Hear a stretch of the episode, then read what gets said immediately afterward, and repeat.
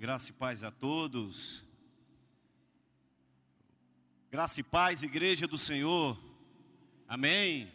Estamos diante de um povo que vai morar no céu de glória, um povo que vai ser arrebatado e breve se encontrará com Jesus nos aires. Amém? Louvado seja o nome do nosso Deus. Queridos, nós estamos em uma noite profética. Nós estamos em uma noite especial. Amém? O tema desta noite profética de adoração, o fogo não se apagará. Amém? Quando eu penso nisso, que o fogo não pode apagar, é porque venho ao meu entendimento que o fogo, ele é o sinal da aprovação de Deus. Amém? Eu vou repetir para que você entenda melhor.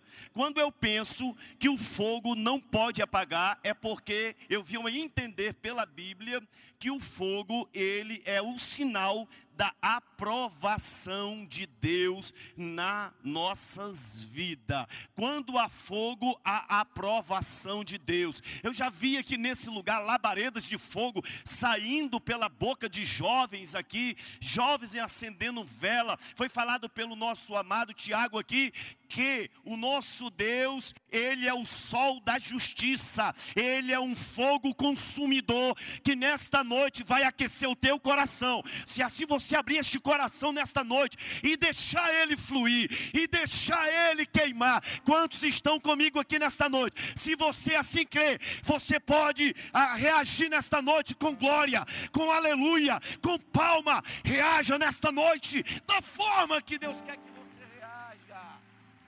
Oh! Leia comigo 2 Crônicas, capítulo de número 7. Alguns versículos para a nossa meditação. Aleluia. 2 Crônicas, capítulo de número 7, versículo 1 a seguir diz assim: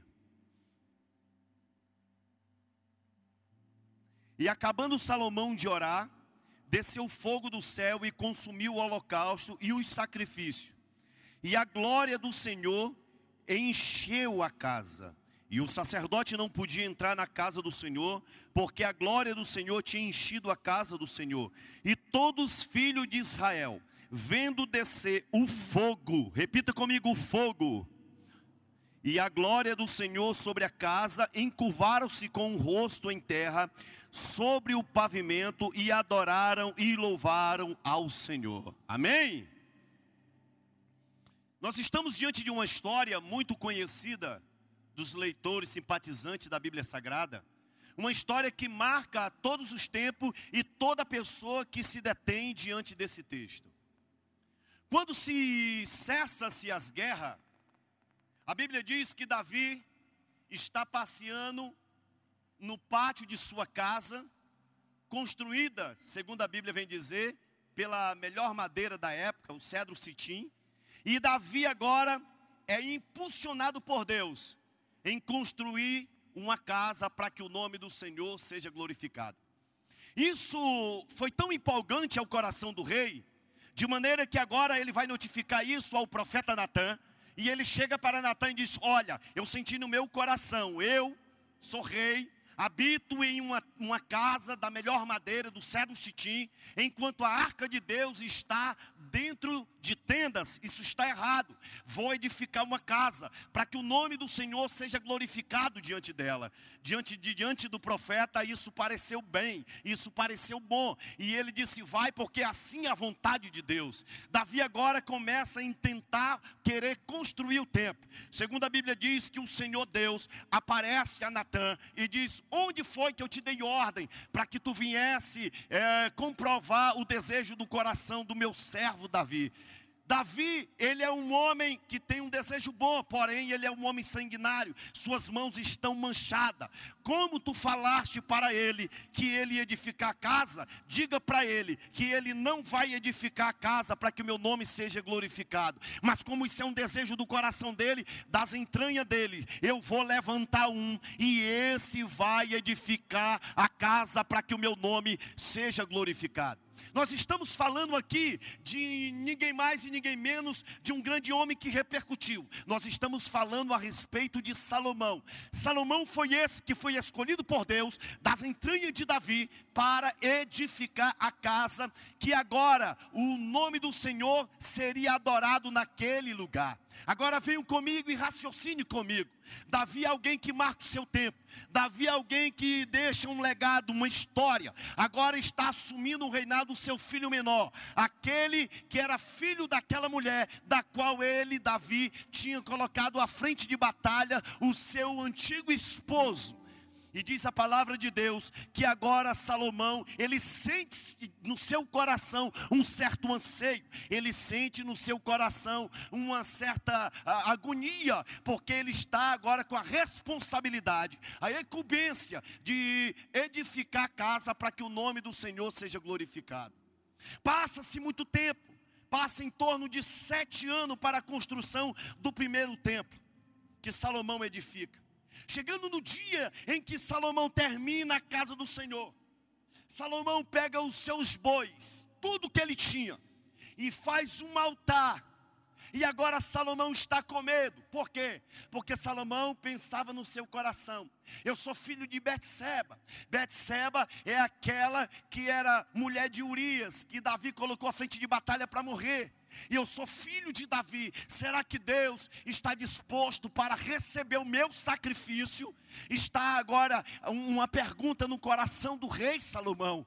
E ele queria uma resposta de Deus. Ele queria agora que Deus respondesse para ele se era do agrado dele aquele templo, se era do agrado dele aquela edificação. Salomão pega tudo que tem e agora vai sacrificar o Senhor. Diz a Bíblia que ele sacrifica tantos e tantos bois. Segundo a história, nós vamos olhar aqui, queridos, foram 22 mil bois, 120 mil ovelhas sacrificadas ao Senhor, num período de sete dias de festas. Enquanto Salomão está preocupado, sacrificando os bois ao Senhor, Diz a história que ele entra para o templo e agora ele manda, ele manda toca fogo. E quando começaram a sacrificar o Senhor, aquela oferta que foi dada a ele, naquele instante, diz a Bíblia que desceu fogo dos céus dentro do templo, e naquele momento, queridos, a glória de Deus encheu todo o ambiente, de sorte que os sacerdotes que estavam lá fora, eles não podiam entrar para dentro do templo, porque a glória invadiu o lugar. Já quero abrir um parênteses para dizer algo para você. Se hoje você está disposto a sacrificar tudo que você tem, toda a tua adoração, não importa o que você está enfrentando, não importa o que você está passando, se a crise está alta, se o problema é grande, se você veio aqui nesta noite sacrificar, entregar tudo, eu quero te dizer que nesta noite o Senhor aceita o teu sacrifício e o fogo de Deus vai queimar na tua vida. Só quem crê, só quem acredita. Ei, levanta a mão e aplaude este Deus.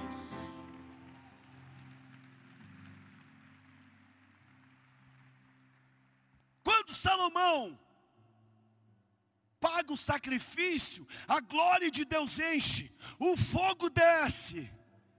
E aqui eu quero dizer para você que o fogo de Deus é o sinal da sua aprovação.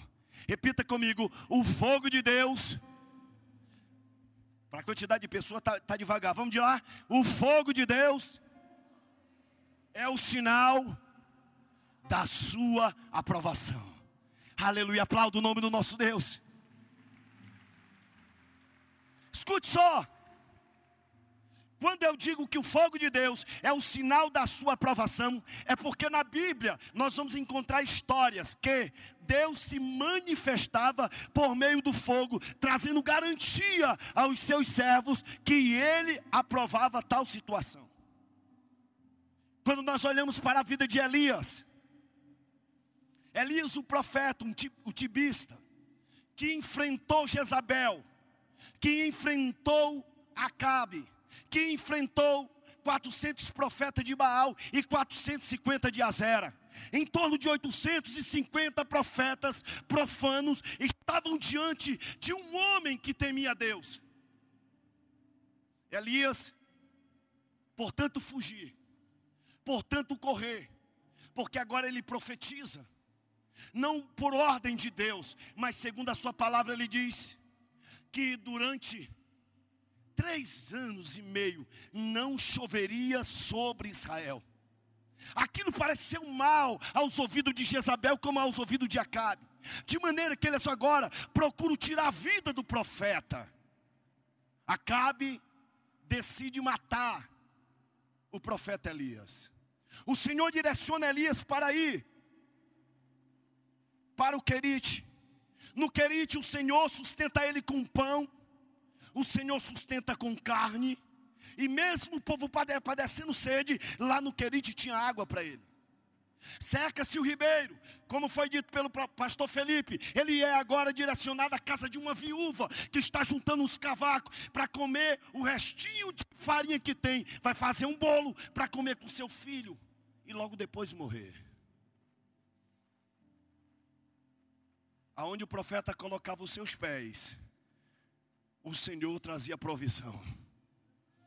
No dia que ele colocou os pés na casa daquela viúva, em um tempo de crise, foi o tempo de mais abundância que ela teve na vida dela.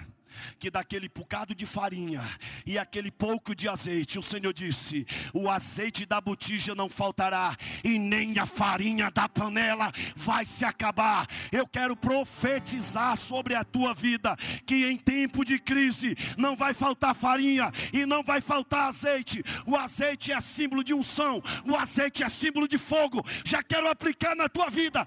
Não vai faltar fogo aí. Não vai faltar fogo aí. Não vai faltar fogo. Fogo, fogo na sua vida. Só quem crê, exalte, bendiga, glorifica o nome desse Deus. O profeta cansa. E agora ele decide o embate. Manda um recado para o rei dizendo: Olha, reúne todos os teus profetas e vai para o Carmelo que eu vou me encontrar com eles. E lá nós vamos saber quem é Deus. E diz a Bíblia que o desafio foi lançado e foi aceito. Acabe reúne os seus 850 profetas, leva para o Carmelo. E chegando lá, Elias dá a oportunidade para que eles iniciem agora a convocação do seu Deus. Segundo a Bíblia, diz que eles começaram a invocar o seu Deus, o Deus de Baal, desde a manhã até o meio-dia. E Deus, o Deus de Baal, não se manifestava. E de repente, Elias começa a dizer assim: ó, quem sabe ele não está passeando, quem sabe ele não está viajando, quem sabe ele não está de férias, porque quem crê em Deus, querido, quem tem o Senhor dos céus, o Criador dos céus e da terra, como seu Deus, fica tranquilo, porque sabe que quando ele abre, a boca, o Deus dele responde, responde mesmo, porque ele é Deus presente, ele tem olho e vê, porque fala, pé e anda, mão e apalpa, e se você invocar Ele nesta noite, Ele responderá com fogo, com fogo, com glória. Ele está viajando, quem sabe, desde a manhã até meio-dia. De repente, chega-se a vez de Elias. Elias faz algo inusitado.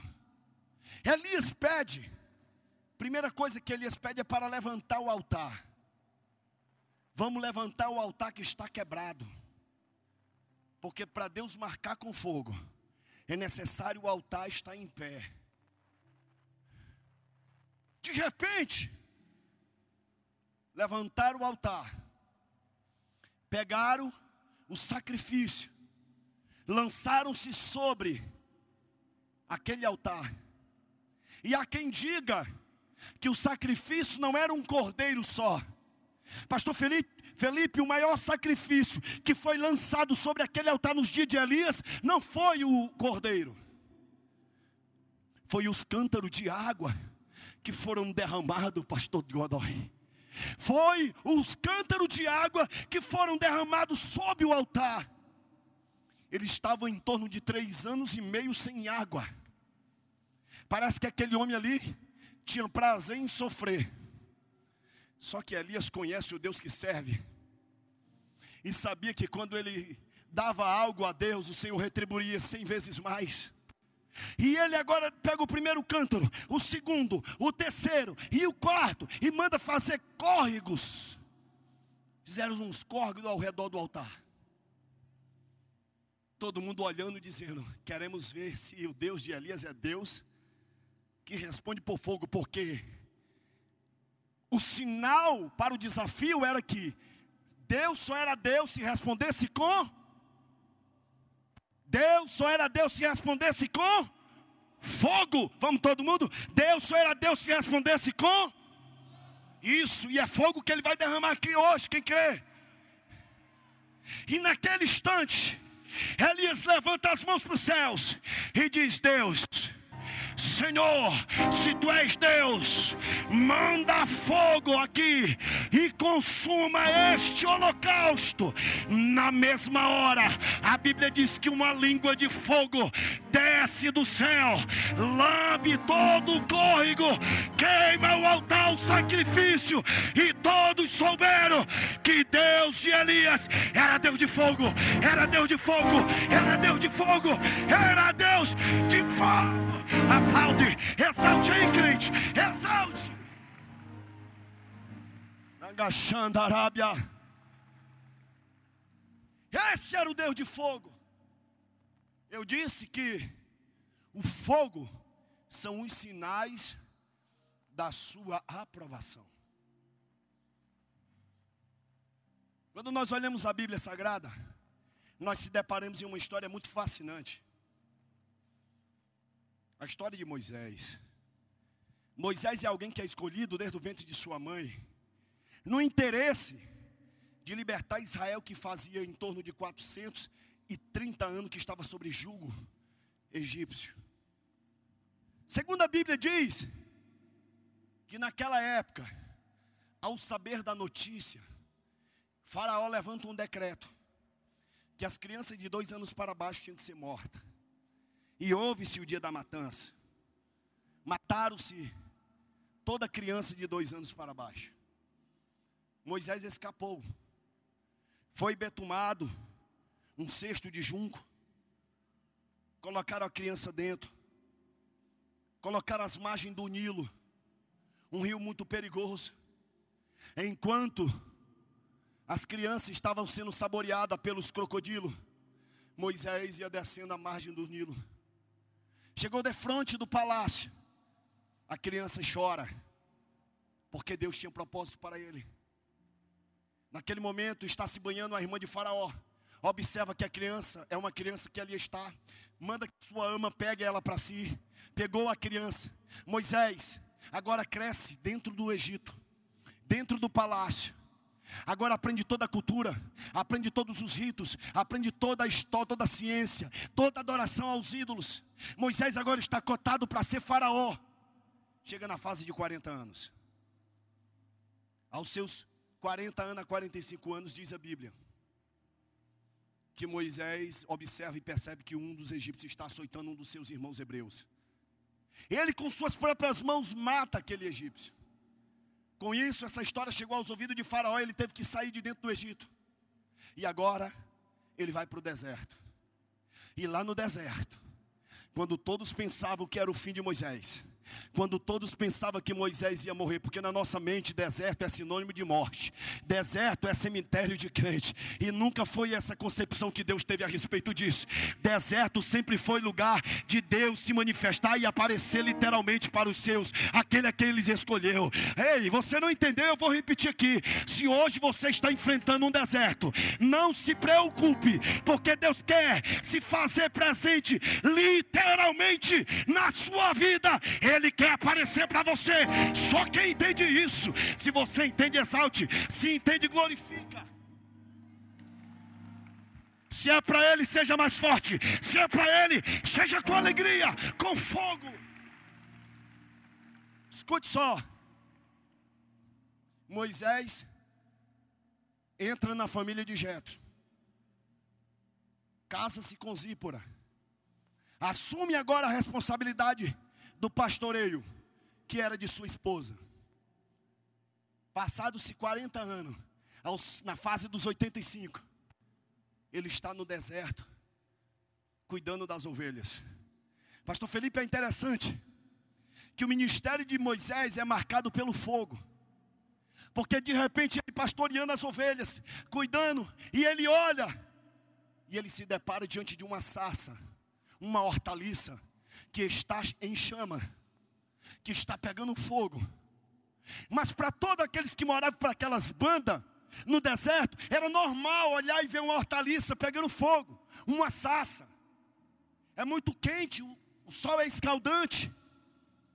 Só que o que chamava a atenção de Moisés é que a sarça queimava, estava em chama, mas não se consumia. E de repente, pastor Felipe, ele ouviu-se uma voz, quando ele se aproxima, diz: Moisés, Moisés, tira a sandália dos teus pés, porque o lugar que tu pisa, ele é santo. Ah, eu passei a procurar querer entender isso aqui. Tiago, eu passei a procurar entender o que era isso aqui. Sabe o que é que Deus falou comigo? Sabe o que é que o Senhor falou comigo? Disse: Olha, meu servo, eu marquei o ministério de Moisés por meio de uma sarça. A sarça é insignificante, é uma hortaliça do deserto, pequena, cheia de espinhos, e o fogo estava queimando nela, e daquela sarça saiu uma voz. Agora veja bem, sabe o que, é que Deus queria dizer para Moisés? Que a sarça, por mais que insignificante fosse, por mais que a sarça fosse insignificante, mas ela chamava atenção, porque ela chamou a atenção de Moisés. Por quê? Porque nela tinha um fogo que não consumia ela. E além desse fogo, pastor Angélica, tinha uma voz que saía dela. Sabe o que, que Deus estava falando para Moisés? Moisés, Moisés, está aí, está aí, diante de você, está o espelho do que eu quero que você seja. Quando você chegar lá no Egito, eles não vão lhe valorizar você essa saça, mas você vai chamar atenção. Por quê, Senhor? Porque tem um fogo na tua vida que não vai se apagar, e além desse fogo tá na tua vida, vai sair a minha voz da tua boca, e eles vão ver que eu sou contigo. Só quem crê que o fogo de Deus está na tua vida, está contigo.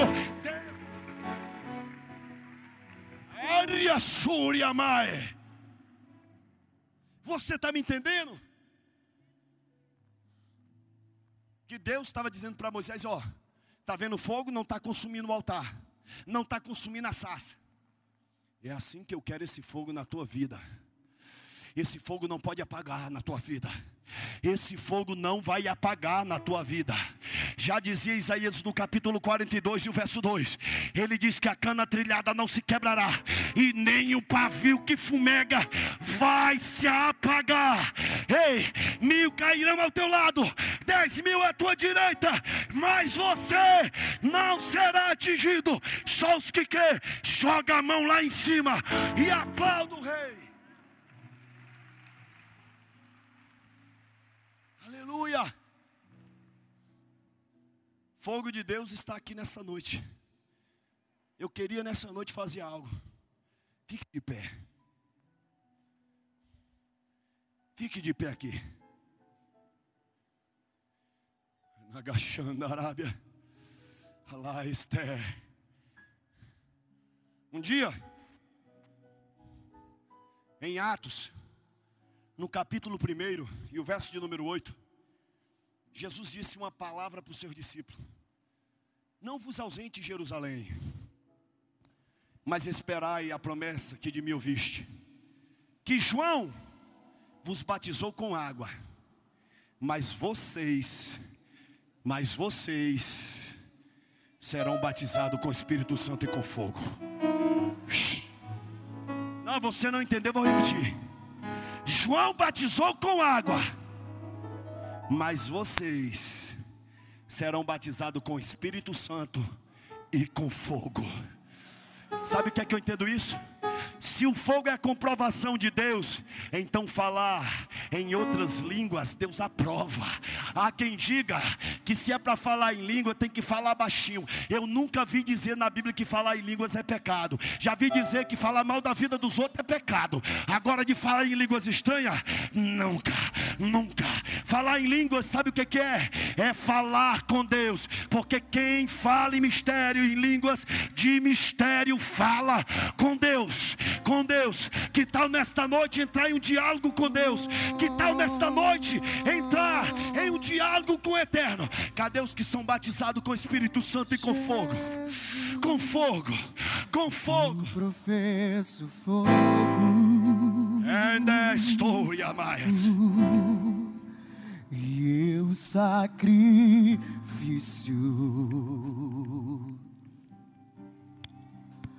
Tu professo Espírito, eu me abro por inteiro. Você pode dizer?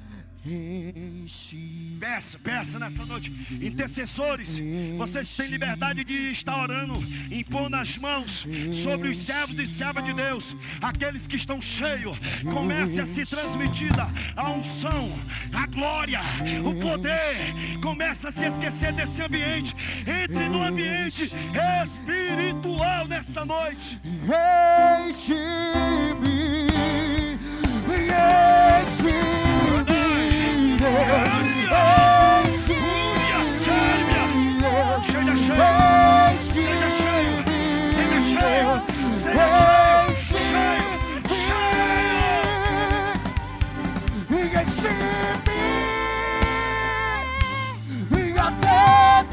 Transportar, derrama tua glória, derrama tua glória.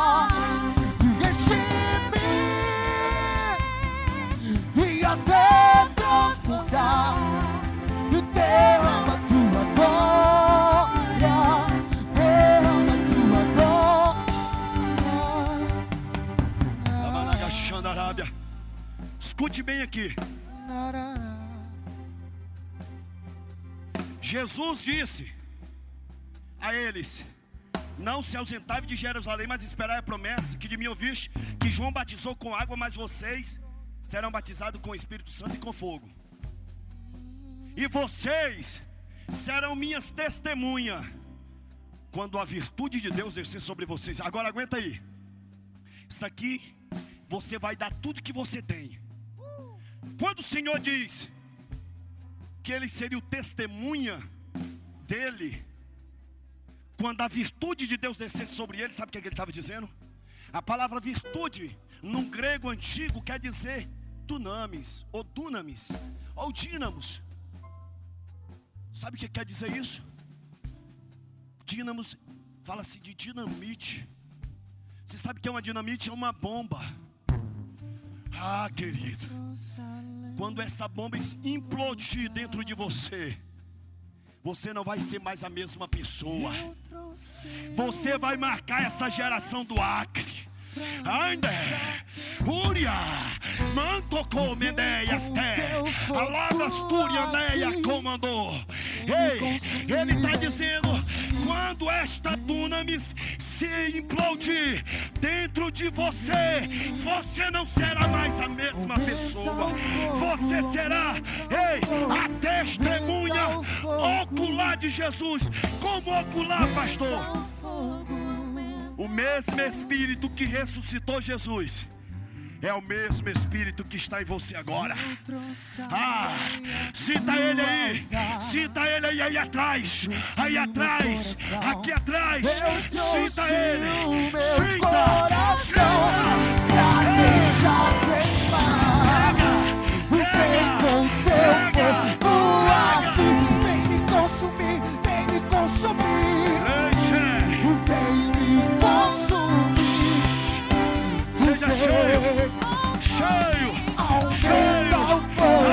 volta.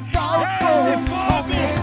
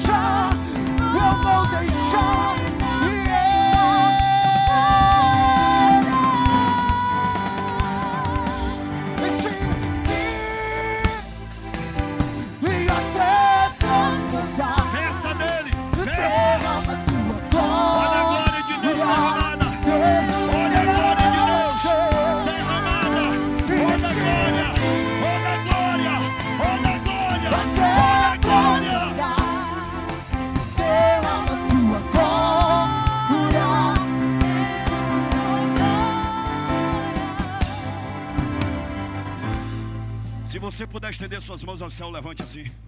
Se possível, as duas. Sabe por que eu estou lhe pedindo isso? Levantar as duas mãos. Quando você levanta suas mãos, você está demonstrando um gesto de rendimento, rendição. Estou rendido, Senhor. Pegou aí? Quando você levanta as suas mãos, você se rende a Ele. Eu tenho algo para dizer para você. Serão minhas testemunhas quando a virtude de Deus descer sobre vocês.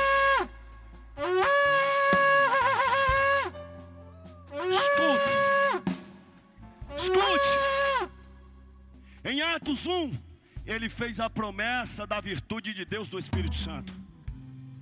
No capítulo 2, e todos foram cheios do Espírito Santo. No capítulo 3 de Atos, Pedro, Tiago e João curam um homem na porta do templo, cheio do Espírito Santo. No capítulo 4, Pedro, Tiago e João são açoitados, cheio do Espírito Santo. No capítulo 5, Pedro, cheio do Espírito Santo, revela o pecado de Anania e Safira. No capítulo de número 6, separai para mim sete homens cheios do Espírito Santo.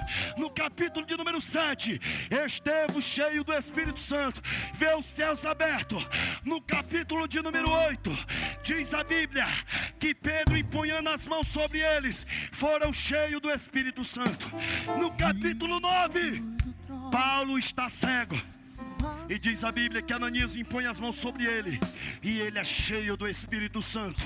No capítulo de número 10, está Cornélio na sua casa, e Pedro faz uma visita, e todos foram cheios do Espírito Santo. No capítulo 11, a notícia deixou todos cheios do Espírito Santo. No capítulo de número 13, a Bíblia diz que Paulo e Barnabé foram separados pelo Espírito Santo. No capítulo 14, diz a Bíblia que Paulo e Barnabé, cheio do Espírito, cura aquele homem que já fazia desde sua infância era aleijado. No capítulo 15, Paulo, cheio do Espírito Santo, cala a boca de todos, dentro daquela conferência. No capítulo 16, escuta só, diz a Bíblia que à noite, Paulo querendo ir para Mispa, para Panfilha, o Espírito de Deus impede. E na noite ele tem uma visão de um homem diz: Passa a Macedônia e ajuda-nos. Paulo, cheio do Espírito Santo, cura uma jovem que já fazia muito tempo que habitava um espírito de adivinhação sobre a vida dela. E Paulo, cheio do Espírito Santo, à meia-noite, está adorando ao Deus, enquanto era para reclamar, está cantando, está dizendo: Enche-me, enche e rio que flui do trono, fumaça e nuvem de glória, ele o povo que vem do céu, meu Deus, línguas como de fogo,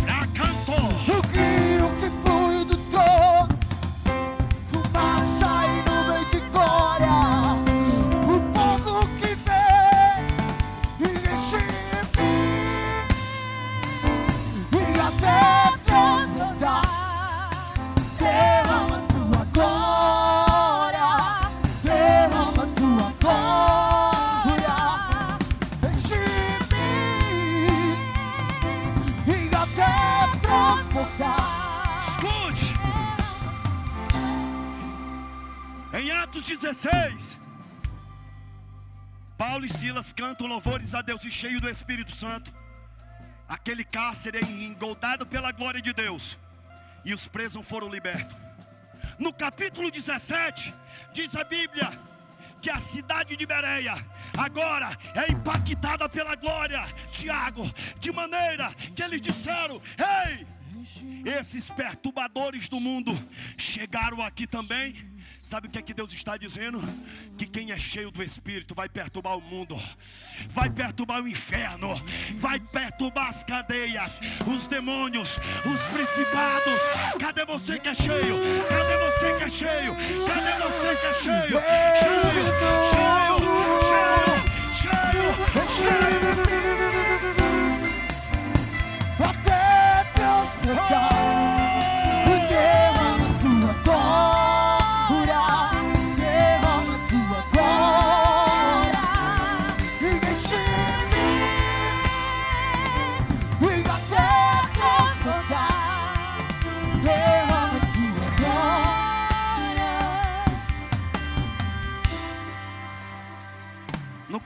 18.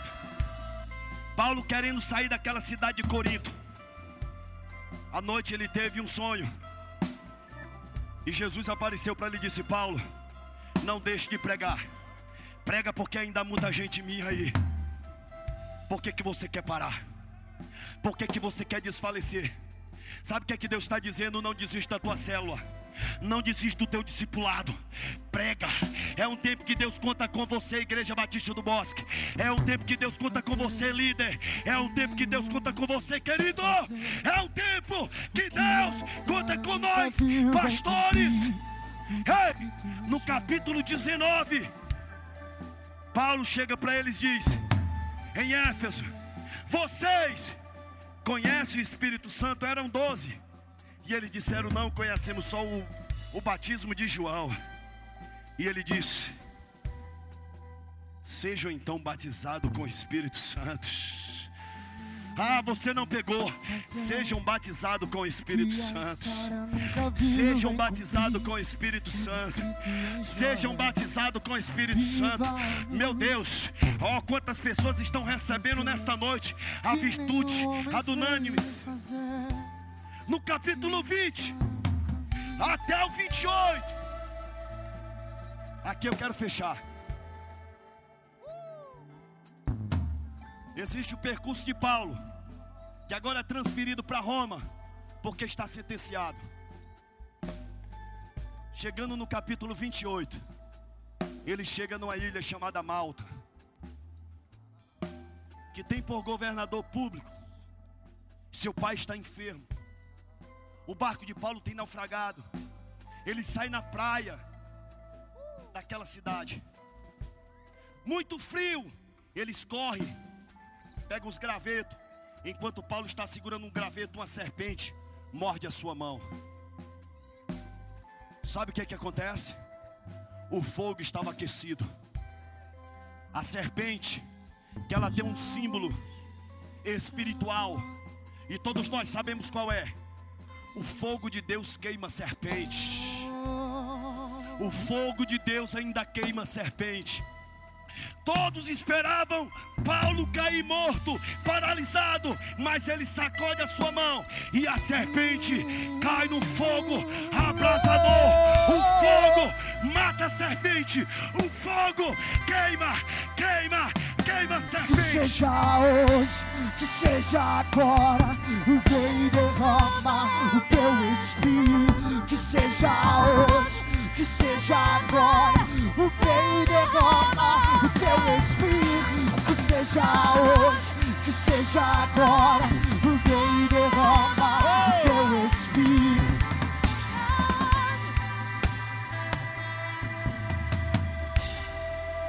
Para concluir, vou repetir. Para concluir, te prepara para pegar isso aqui. Eu falei de, de Atos 1 ao 28. A manifestação do Espírito pela vida dos apóstolos. O livro do Atos é Atos do Espírito por meio dos apóstolos. O livro de Atos, querido, é o único livro na Bíblia. Vou repetir. O livro de Atos é o único livro na Bíblia que não tem um amém. O livro de Atos é o único livro da Bíblia que não tem um amém. Por quê, pastor? Porque o amém é o resultado final de um texto. E por que Atos não tem um final? Porque o livro não é dos apóstolos, Tiago. O livro é do Espírito. E aquele Espírito que desceu naquele dia, até o dia de hoje está aqui. Sabe o que é que mudou? Mudou os personagens, mas o Espírito é o mesmo. E Ele quer usar. Acabou o tempo de Pedro, Tiago e João, mas chegou o teu tempo. Chegou o teu tempo. É a tua vez. O Espírito Santo quer te usar. Só quem crê, só quem crê, levanta a mão e aplauda, aplauda.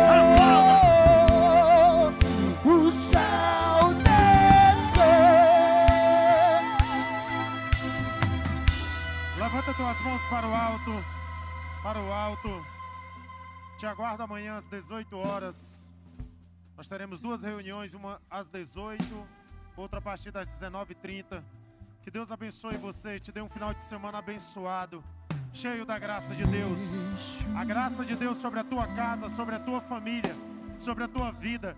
Te guarde até a tua casa, em nome de Jesus. Vai em paz e que Deus te abençoe. Yeah.